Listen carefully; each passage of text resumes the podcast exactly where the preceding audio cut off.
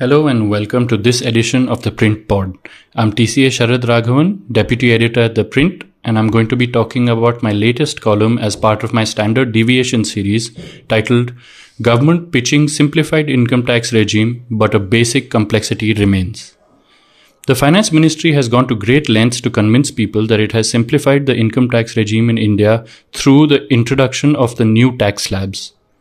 The finance minister men- mentioned it in her budget speech last week, and since then, several secretaries of the ministry have spoken about this element of tax policy at length. Removing exemptions and reducing the number of tax slabs are certainly steps in the right direction as far as policy simplicity is concerned. But there is a more basic complexity that India's personal tax policy has introduced, the resolution of which would greatly enhance simplicity. The question is why are two people who are doing the exact same job with the exact same income level being taxed differently? The source of this complexity stems from the difference between Form 16 and Form 16A taxpayers. Put simply, Form 16 taxpayers are salaried employees, while Form 16A taxpayers include self employed people such as doctors, lawyers, consultants, etc. Put even more simply, Form 16 is for salary income, while Form 16A is for other income that individuals earn. Why is a doctor employed by a hospital and being paid a salary being taxed differently than a doctor who has opened her own practice? The same question holds for every other profession. Many media houses have journalists who do the same work as their salaried colleagues but are treated as different entities by the income tax department. Now, one can argue that self employed people such as doctors, lawyers, and accountants who have their own practice incur various business related expenses such as running a home office, entertaining clients, etc., that a typical salaried doctor, lawyer, or accountant might not have to incur. However, in a post pandemic world, where work from home is an increasingly viable option for employees and employers, this distinction fades.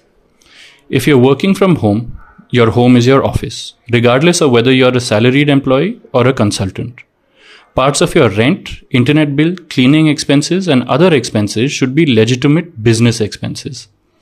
For employees who are on a contract but in every other way identical to their salaried colleagues, this distinction makes even less sense. Form 16A employees are taxed according to the same philosophy as companies are. You deduct or write off your expenses from your income and pay tax on what remains. Basically, taxes are paid on your profits rather than revenue. This is the sensible way to do things. However, this is not really the case for salaried individuals who choose the new tax regime. Under the old regime, individuals are granted exemptions for their house rent, travel expenses, driver salary, fuel costs, and sundry other expenses. This basically means you are paying tax on your profits. With the removal of exemptions under the new regime, salaried individuals will now be taxed on their revenue. That is, they will pay tax on the total income they earn rather than their incomes minus expenses.